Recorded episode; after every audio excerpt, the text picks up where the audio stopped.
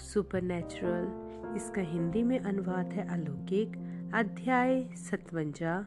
Africa में थरथराहट उन्नीस अपनी सफारी वाली हैट को उतारकर सिडनी जैक्सन ने अपनी बोहों को पहुँचा।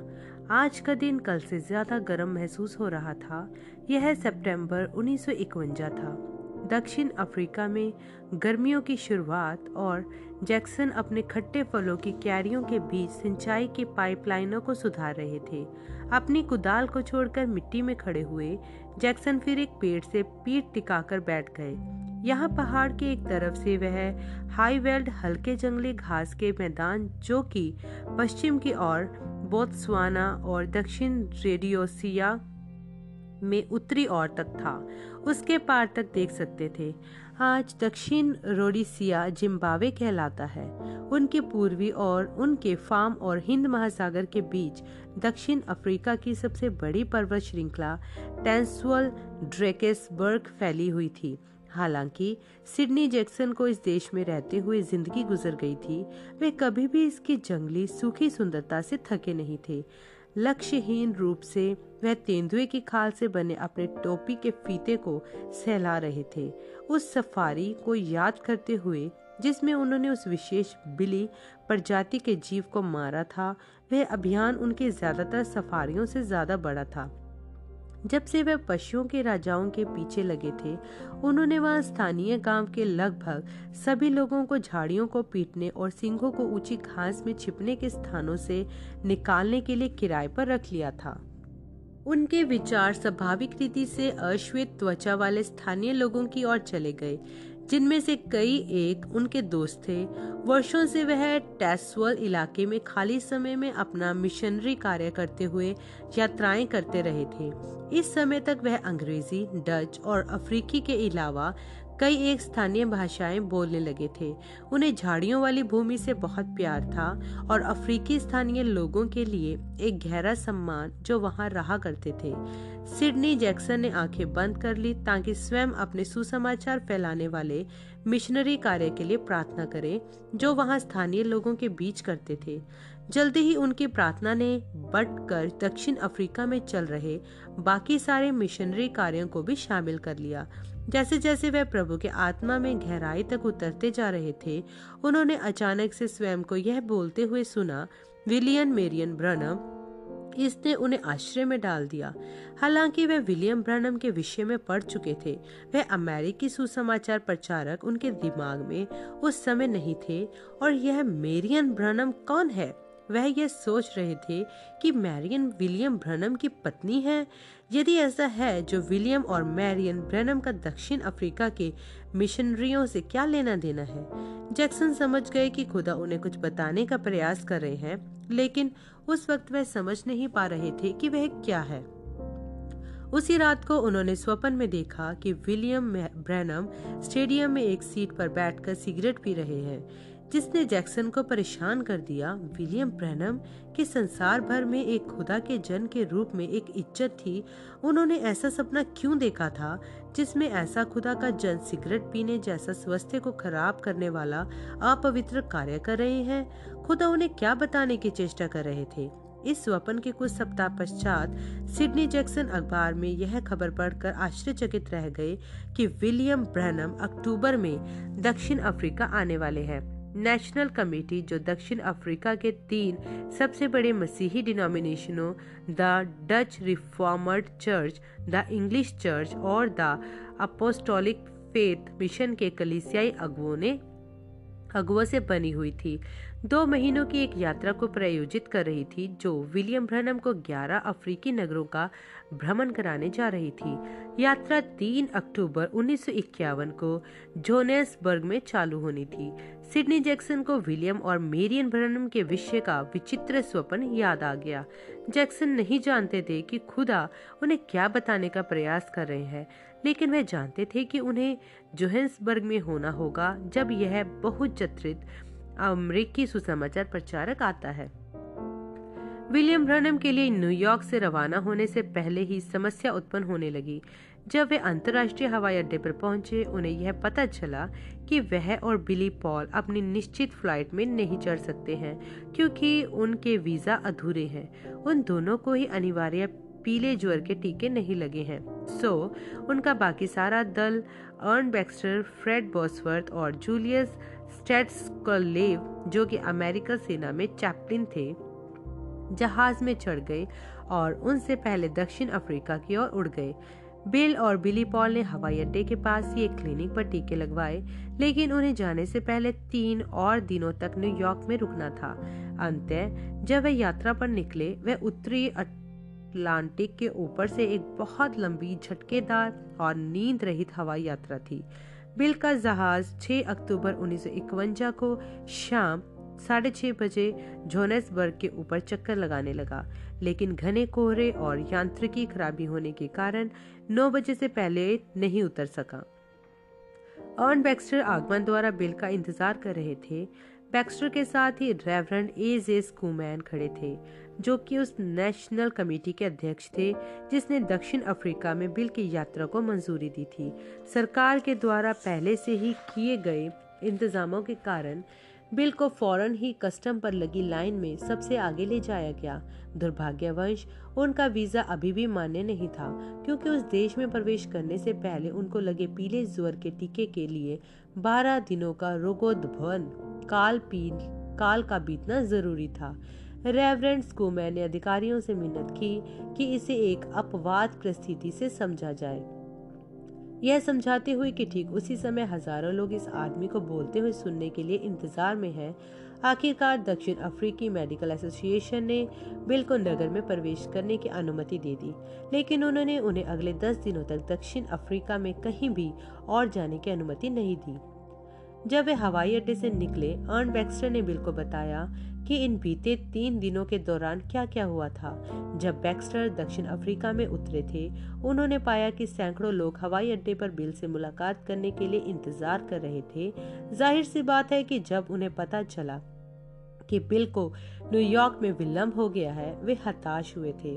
कुछ भी और नहीं किया जा सकता था, सिवाय इसके कि उनके बगैर ही आगे बढ़ा जाए। सो बैक्स्टर और बॉसवर्थ ने उस नगर की सबसे विशाल चर्च की इमारत में एक सभा की। उनमें तो उन लोगों का, जो आए थे, केवल एक छोटा सा हिस्सा ही समायोजित हो सका था। सो अगले दिन उन्होंने मैरानेथा पार्क टैबनिकल में, जो नगर की सीमा से लगभग 20 मील दूर स्थित था, सभाओं को स्थानांतरित कर दिया। अर्न बैक्स्टर ने कहा भीड़ में लोगों की औसत संख्या दस हज़ार प्रति संध्या से ऊपर ही रही है। भाई बॉसवर्थ और मैं बारी बारी प्रचार कर रहे थे। चंगाई के लिए खुदा के वायदे में विश्वास की नींव रख रहे थे। लोग बहुत ग्रहणशील हैं और मैं सोचता हूँ कि उनका विश्वास परिपक्व है। आज रात हम वहाँ तब पहुँच पाएँगे जब सभा समाप्त होने वाली होगी। लेकिन कम से कम आप लोगों से मिल लेंगे और कल की तैयारी हेतु उनसे कुछ शब्द बोल सकेंगे। यह तो बढ़िया लगता है, बिल थकावट के साथ बोले। वे पर्याप्त अच्छी तरह से प्रज्वलित सड़कों पर इमारतों को ध्यान से देख रहे थे। मुझे अंदाज़ा नहीं था कि डरमन इतना आधुनिक शहर है। मैंने तो सोचा था कि यह थोड़ा पिछड़े किस्म का शहर होगा। ओ भाई ब्रनम, आप गलत समझ रहे हैं। रेवरेट स्कूमैन ने कहा, यह डरबन नहीं है, यह जोनसबर्ग है। यह दक्षिणी रोडिसिया नहीं है, क्या? बिल ने पूछा। नहीं, यह तो दक्षिण अफ्रीका है। श्रीमान स्कूमैन ने उत्तर दिया अच्छा दक्षिण अफ्रीका के किस हिस्से में दक्षिण रोडिसिया है? भाई ब्रनम, दक्षिण अफ्रीका में कोई दक्षिणी रोडिसिया नहीं है। मैं कुछ भ्रमित हो गया हूँ। मैंने अपनी पत्नी से कहा था कि मुझे पत्र लिखना डरबन दक्षिण, दक्षिणी रोडिसिया, दक्षिण अफ्रीका में। रेवरेट स्कूमैन हँसते हुए बोले, भाई ब्रनम कैसा रहेगा एक पत्र लिखना न्यूयॉर्क सिटी, कनाडा के पते पर। कनाडा में कोई न्यूयॉर्क सिटी नहीं है। रोडिसिया दक्षिण अफ्रीका से भिन्न एक देश है। तो फिर डरबन कहाँ है? वह पूर्वी तट पर यहाँ से दक्षिण पूर्व में 450 किलोमीटर की दूरी पर स्थित है। ये कितने मील बनेगा? लगभग 300 मील।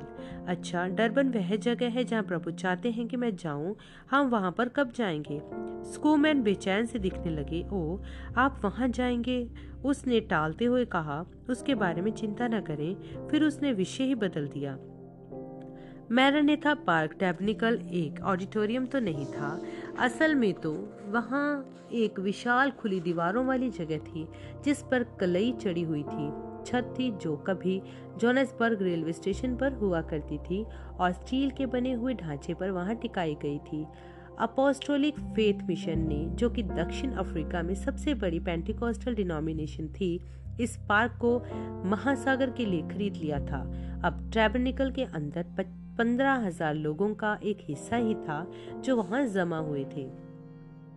विलियम ब्रेनम समूह नेशनल कमेटी के साथ, जिसकी ज़िम्मेदारी अफ्रीका में सभाएँ प्रबंध करने की थी पहली कतार L W Player F F Bosworth A J Schoeman William Branham W F Mullan और डब्ल्यू जे ऑन बैक्स्टर पिछली कतार H C Phillips E D Pettigrew D Freeman E King Joe Vermeulen J W Gillingham J H Seaman Julius Stadsklev Billy Paul Branham इस भीड़ की राष्ट्रीयता bill को चकराए दे रही थी, क्योंकि वह सभी तो गोरे रंग के यूरोपवासी मालूम पड़ रहे थे।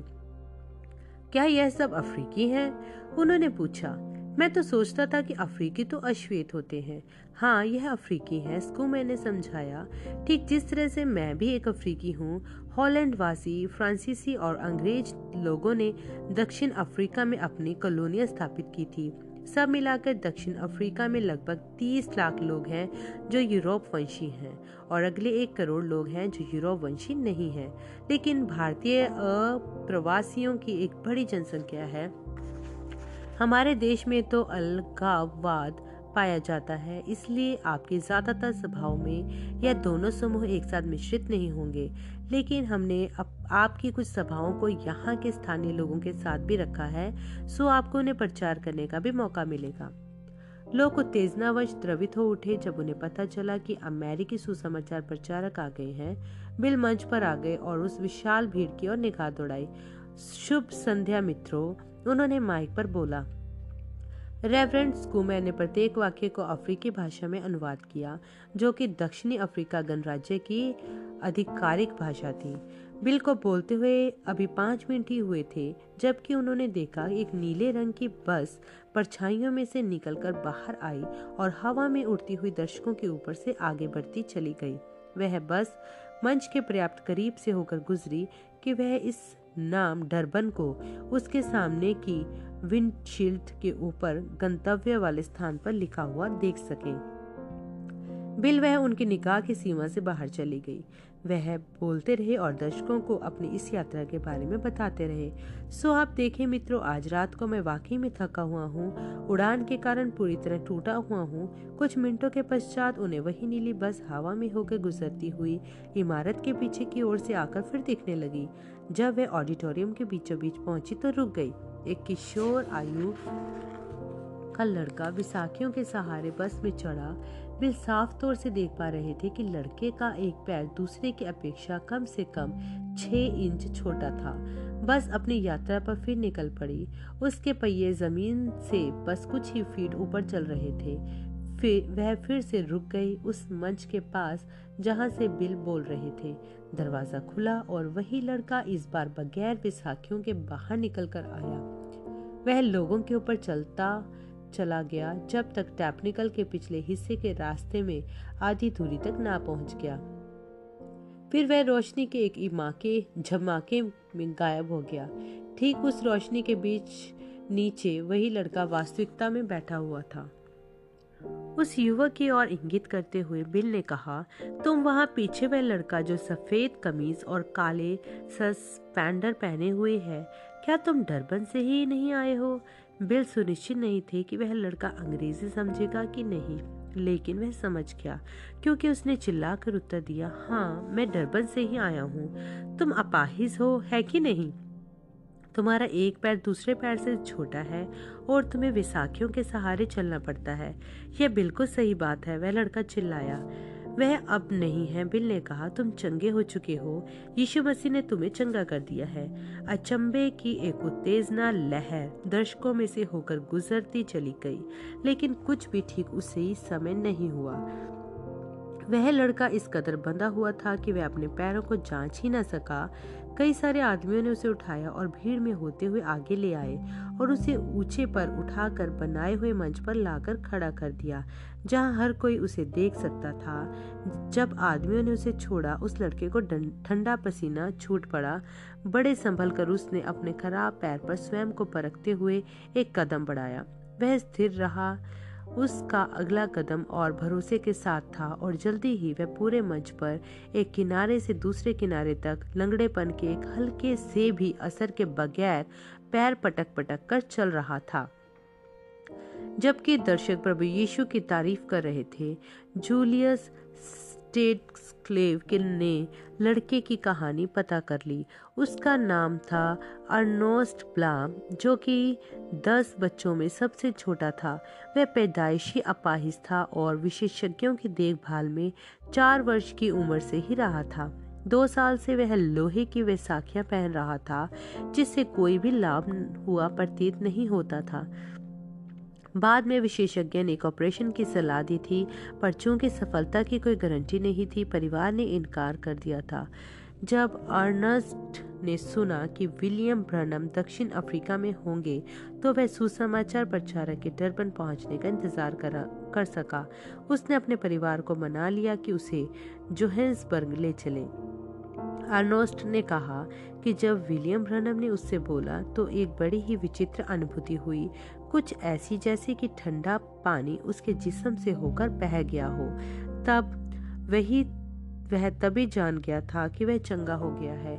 इस दौरान बिल दर्शकों को विश्वास करने की चुनौती दे रहे थे, क्या आपने देखा कि यीशु मसीह में विश्वास क्या कर सकता है?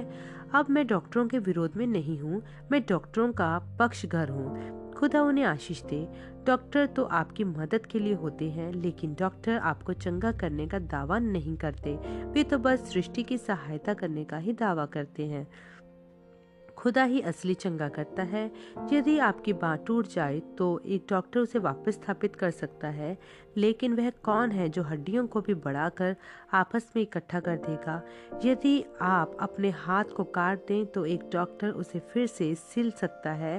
लेकिन खुदा ही है जो उस पर मिलाकर खाल को उपजा सकते हैं। और जब डॉक्टर वह सभी कुछ कर चुका होता है, जो वह आपके लिए कर सकता था, तब फिर यह समय होता है कि आप विश्वास में होकर प्रभु यीशु मसीह को देखें। जब वह बोल ही रहे थे उन्होंने लोगों के सिरों के ऊपर हवा में हरे रंग की एक कार को बहुत तेज़ी से दौड़ती हुई देखा। एक मोड़ पर वह बहुत तेज़ी से मुड़ते हुए कार का नियंत्रण बिगड़ गया और वह घूमते हुए पीछे की ओर से एक पेड़ से जा टकराई। एक एंबुलेंस वहाँ आई और एक बचाव दल ने मलबे में से एक सुनहरे बालों वाली एक युवती को निकाला। बिल ने उनमें से एक बचाव कर्मी को यह बोलते हुए सुना कि उस लड़की की रीढ़ की हड्डी कई जगह से टूट गई है। जब दर्शन समाप्त हुआ, उन्होंने भीड़ पर निगाह दौड़ाई उस लड़की की खोज में, लेकिन वह उन्हें दिखाई नहीं दी। तब फिर आकस्तून उनके ठीक सामने आकर चमका और बस कुछ ही फीट की दूरी पर हवा में ठहर गया। बिल मंच के किनारे तक चल कर गए और नीचे देखा वहाँ वह पीठ के बल लेटी हुई थी। उसका पलंग मंच के इतने करीब था कि वह यदि बढ़कर आगे ना आए होते तो उसे देख ही ना सके होते। वह ऐसी लगती थी जैसे वह लगभग चौदह वर्ष की थी।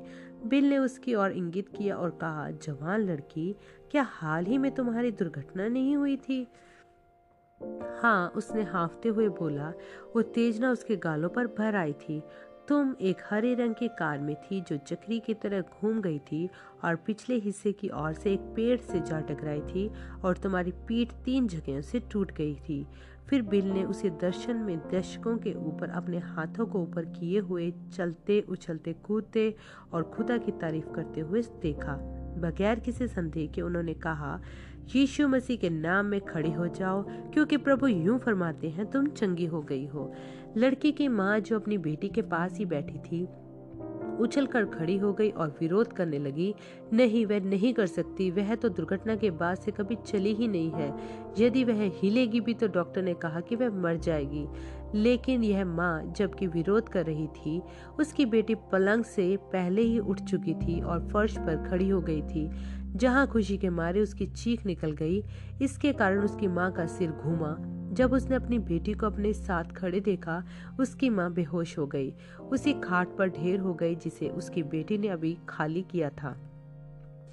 तुरंत ही दर्शक खुदा की तारीफ़ करने लगे। इस बात को भाप कर कि यह सभा को समाप्त करने का समय है। बीमारों के लिए एक सार्वजनिक प्रार्थना करके, बिल ने सभी से एक दूसरे पर हाथ रखने और उसके लिए प्रार्थना करने के लिए कहा, जो उनके आसपास हों। जबकि दर्शकगण बड़ी गर्म जोशी की भावना के साथ दुआ कर रहे थे। बिल ने दर्शन में देखा कि एक महिला गठिया से चंगी हो गई। जब दर्शन गुजर गया, उन्होंने उसी भीड़ में देखा और उसकी ओर इंगित किया। उसने हाथ हिलाकर जताया कि वह सत्य था। सिर घूमता हुआ सा महसूस करते हुए बिल थकावट से लगभग ढेर होने ही, होने हो, होने को ही थे। हल्का हल्का सा उन्हें यह एहसास हुआ कि मज़बूत बाहों ने उन्हें संभाल लिया हो। उन्हें सहारा देकर मैरान नेथा पार्क। टेक्निकल से बाहर लाकर एक कार में बैठा दिया गया। सभा के बाद रेवरेंट स्कूमैन अर्न बैक्स्टर और बिल को घर लाया गया ताकि रात को अच्छी तरह से सो पाए। रास्ते में स्कूमैन बात कर रहे थे कि इन आश्चर्य कर्मों को देखना कितना अद्भुत है और इन सभाओं को लेकर वह कितना उत्तेजित है। बिल कतई झांसे में नहीं आए। वह उस आदमी के अंदर की संदेहात्मकता को उतनी ही स्पष्टता के साथ देख पा रहे थे, जितना कि वह घास के मैदान में हाथी के पैरों के निशान को देख रहे हों। वह संदेहात्मकता ना तो उन्हें चकित कर सकी और ना ही हतोत्साहित कर सकी। वह तो अक्सर ही शिक्षित मसीहों के बीच इसी तरह के रवैये को झेलने के आदि थे।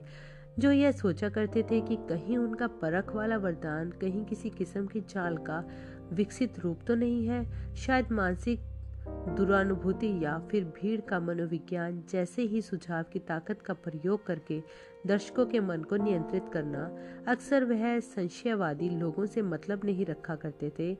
लेकिन यह आदमी उस कमेटी का अध्यक्ष था जो दक्षिण अफ्रीका में बिल की सभाओं का नियंत्रण कर रही थी। यदि रेवरेंड स्कूमैन शंकाशील रहे तो फिर इससे समस्याएँ उत्पन्न हो सकती थी। हालाँकि चार पेंटिकोस्टर डिनोमिनेशन थी, जो विलियम ब्रनम की अफ्रीका की सभाओं को प्रायोजित कर रही थी। The apostolic Faith Mission, the Assembly of God, the Pentecostal Holiness और the Full Gospel Church of God. कई सारी और डिनोमिनेशनें भी थी जो विभिन्न अनुपातों में योगदान दे रही थी। एक अपवाद था द डच फॉर्मर चर्च जो दिव्य चंगाई में विश्वास नहीं करते थे लेकिन वहाँ पर कम से कम एक प्राचीन तो था डच रिफॉर्मर चर्च में, जिसने अपनी संगियों की आलोचना को झेलने की हिम्मत की और जोनसबर्ग में हुई उस पहली रात की सभा में दर्शकों के बीच बैठा हुआ था।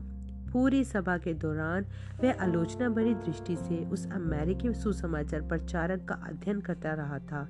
जब उसने विलियम ब्रनम के परख वाले वरदान को पूर्णतः अजनबियों तक की समस्याओं का खुलासा करते हुए देखा तो वह पूरी तरह से सुनिश्चित हो गया था कि यह खुदा का अलौकिक काम था।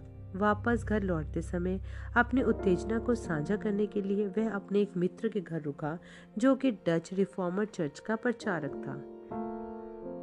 प्रचारक ने उसे इतना भोलापन दर्शने, दर्शाने के लिए फटकार लगाई और कहा ब्रैनम शैतान के द्वारा प्रेरित है। वह सिवाय एक आधुनिक, परिष्कृत भावी कहने वाले से अधिक कुछ भी नहीं है।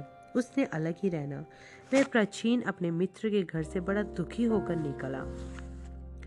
अब अपने प्रचारक मित्र के दरवाजे से ज़्यादा दूर नहीं पहुँचा होगा। वह एक आड़ू के पेड़ के तले घुटनों पर झुक गया और प्रार्थना करने लगा। खुदा, मैं विश्वास करता हूँ कि जो मैंने आज की रात देखा है वह असली है, और मैं यह भी विश्वास करता हूँ कि जो कुछ भाई प्रणम हमें बता रहे हैं वह सत्य है, क्योंकि सिवाय आपके कोई भी और उन आश्चर्य कर्मों को नहीं कर सकता है। मैं इसका विश्वास करता हूँ, लेकिन मेरे दोस्त नहीं करते हैं ये कितना ज़रूरी है कि वह भी इसे देखें। अचानक उसे महसूस हुआ कि एक हाथ ने उसके कंधे को ऐसी पकड़ से थाम लिया जो उसे ऐसी जलाती हुई, जैसे गर्म लोहा, वह उछलकर अपने पैरों पर खड़ा होने ही के साथ यह देखने के लिए पीछे पलटा कि किसने उसे छुआ है। वहाँ पर कोई भी नहीं था। कम से कम वैसा तो कोई भी नहीं, जैसे कि उसने दिखने की अपेक्षा की थी। हवा में लगभग एक फुट लंबा ज्योति स्तंभ सीधा खड़ा था। उसके देखते देखते वह फैल कर बड़ा हो गया और फिर दो में विभाजित हो गया और उन दोनों आधे हिस्सों के बीच से श्वेत वस्त्र धारण किए हुए एक विशाल काय पुरुष निकला, जिसके काले कंधों तक लटके हुए बाल थे। उस प्राचीन की सांस रुकी रही जब तक कि वह पुरुष ना बोला। जाओ, श्वेत वस्त्र धारण किए हुए पुरुष ने कहा, अपने दोस्त को जाकर बता दो कि उस आदमी की बुराई ना करे, क्योंकि यह घड़ी तुम्हारे लिए एक मुलाकात की है। तब फिर वह अंगरखा पहने हुए जो पुरुष था, उस ज्योति के साथ गायब हो गया। वापस अपने दोस्त के घर भागते हुए पहुंचकर वह प्राचीन दरवाजे से एक झटके से यह चिल्लाते हुए अंदर घुस गया। मैंने अभी अभी एक फरिश्ते को देखा। वह बार मुझसे मिला और मुझ, मुझको तुमको आकर यह बताने के लिए कहा कि यह तुमसे आकर भेंट करने की घड़ी है। उसने अपना हाथ मेरी पीठ पर रखा और इसने मुझे जला दिया। ज़ाहिर सी बात है कि वह प्रचारक संदेहात्मक था, लेकिन जब उसने अपने दोस्त की पीठ को देखा, वह एक आदमी के हाथ के आकार की छाप की, छाप को वहाँ देखकर चौंक गया, जो ऐसी बनी थी जैसे कि सफ़ेद कपड़ा जल गया हो। इसने उसे विश्वास दिला दिया। अगली सुबह तीनों अमेरिकियों ने अपने मेजबान से उसके भोजन के कक्ष में मुलाकात की। शुभ प्रभात भाई स्कूमैन बिल ने सुबह के नाश्ते हेतु मेज पर बैठते हुए आनंद भरे स्वर में बोला यह वाकई में बड़ा अच्छा मौसम है जो हमें मिल रहा है। श्रीमान स्कूमैन एक ऊँचे कद वाले पतले आदमी थे, जिनका माथे के ऊपर का हिस्सा गंजा था और स्लेटी मूछ थी और उनके चश्मे का फ्रेम मोटी प्लास्टिक का था। उन्होंने अपने नैपकिन को गोद में लगाया और बोला हाँ यह अच्छा मौसम है। याद है ना कि यह हमारी गर्मियों की शुरुआत है। हमारी ऋतुएँ आपसे ठीक विपरीत होती हैं। उस संदेह को भाप कर जो अभी भी स्कूमैन के विचारों को व्यथित कर रहा था, बिल ने चुपचाप प्रार्थना की, प्रभु, यदि आप बस मेरी मदद कर दें कि मैं इसे थोड़ा सा ही हिला दूँ और भरोसा दिला दूँ, इससे मदद होगी, क्योंकि यह उस कमेटी का अध्यक्ष है जो मुझे यहाँ प्रयोजित कर रही है। उन्होंने भोजन शुरू किया और थोड़ी थोड़ी बातचीत की। जब तक कि बिल को पवित्र आत्मा का अभिषेक महसूस न होने लगा, जल्दी ही एक दर्शन खुल गया। जैसे कि एक छोटे से आकार का नाटक देख रहे हों, उन्होंने श्रीमान स्कूमैन को देखा और एक छोटी लड़की को, जो डॉक्टर के सामने बैठे हैं और डॉक्टर की बातों को सुन रही हैं। दीवार पर पीछे एक बड़ा सा कैलेंडर टंगा हुआ था, जिसकी तारीख थी अप्रैल उन्नीस सौ इक्यावन। भाई स्कूमैन, आपकी छोटी सी बच्ची है, जिसका नाम है एंड्रिया। है कि नहीं? श्रीमान स्कूमैन ने आश्रय के मारे काटा, फॉग ही छोड़ दिया। वह उनके प्लेट से एक टंकार के साथ टकराया और फिर फर्श पर गिर गया। हाँ भाई ब्रनम, आपको कैसे पता? लगभग छह महीने पहले आप उसे लगभग खो ही बैठे थे, है कि नहीं? उसके गले में कुछ समस्या थी, उन्होंने उसका ऑपरेशन किया और उसके टॉन्सलों को निकाल दिया। लेकिन यह कुछ खास सफल नहीं हुआ था, तभी से उसे निकलने में बहुत कठिनाई होती है है कि नहीं? भाई ब्रनम यह सटीकता से सही है क्या प्रभु ने आपको उसके भविष्य में, भविष्य के संबंध में कुछ दिखाया है। हाँ उसके लिए चिंता मत करो, वह ठीक हो जाएगी। स्कूमैन की कुर्सी फर्श पर किचकिच की आवाज़ के साथ फर्श से रगड़ी, जब वह मेज के नीचे अपना फोक उठाने के लिए झुके, फिर उन्होंने कहा, भाई ब्रनम मेरे पास बताने के लिए एक अंगीकार है। ठीक अभी इस समय तक मैं आपके विषय में कुछ स्थिरप्रद था, लेकिन जब अब मैं जानता हूँ कि जो मुझे, जो मैंने सुना है वह सच है। जब सुबह का अखबार आया स्कूमैन डच रिफॉर्मर चर्च के उस प्राचीन की कहानी पढ़कर चकित हो गए थे, जिसने यह दावा किया था कि एक फरिश्ते ने उनकी पिछली रात को उसकी पीठ पर हाथ रखा था। अखबार ने तो उन सफ़ेद कमीज की तस्वीर को भी छापा था, जिस पर कंधे के पीछे एक मनुष्य के हाथ के आकार का कपड़े के जलने से बनी छाप मौजूद थी। भाई ब्रनम आपको इसे पढ़ना चाहिए। मैं पहले से ही उसके बारे में जानता हूँ, भाई स्कूमैन प्रभु ने मुझे उस पूरे प्रकरण को एक दर्शन के रूप में दिखा दिया है।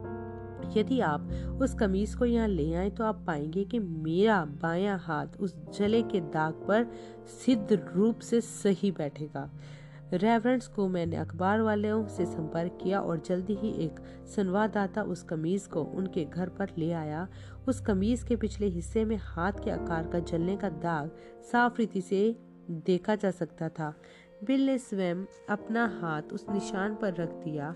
अपनी उंगलियों को उस, इस प्रकार व्यवस्थित किया कि निशान की बाहरी रेखा के साथ एक सार हो जाए। ठीक जैसा कि उन्होंने दावा किया था उनका हाथ उस निशान के साथ स्टीकता से मिल गया।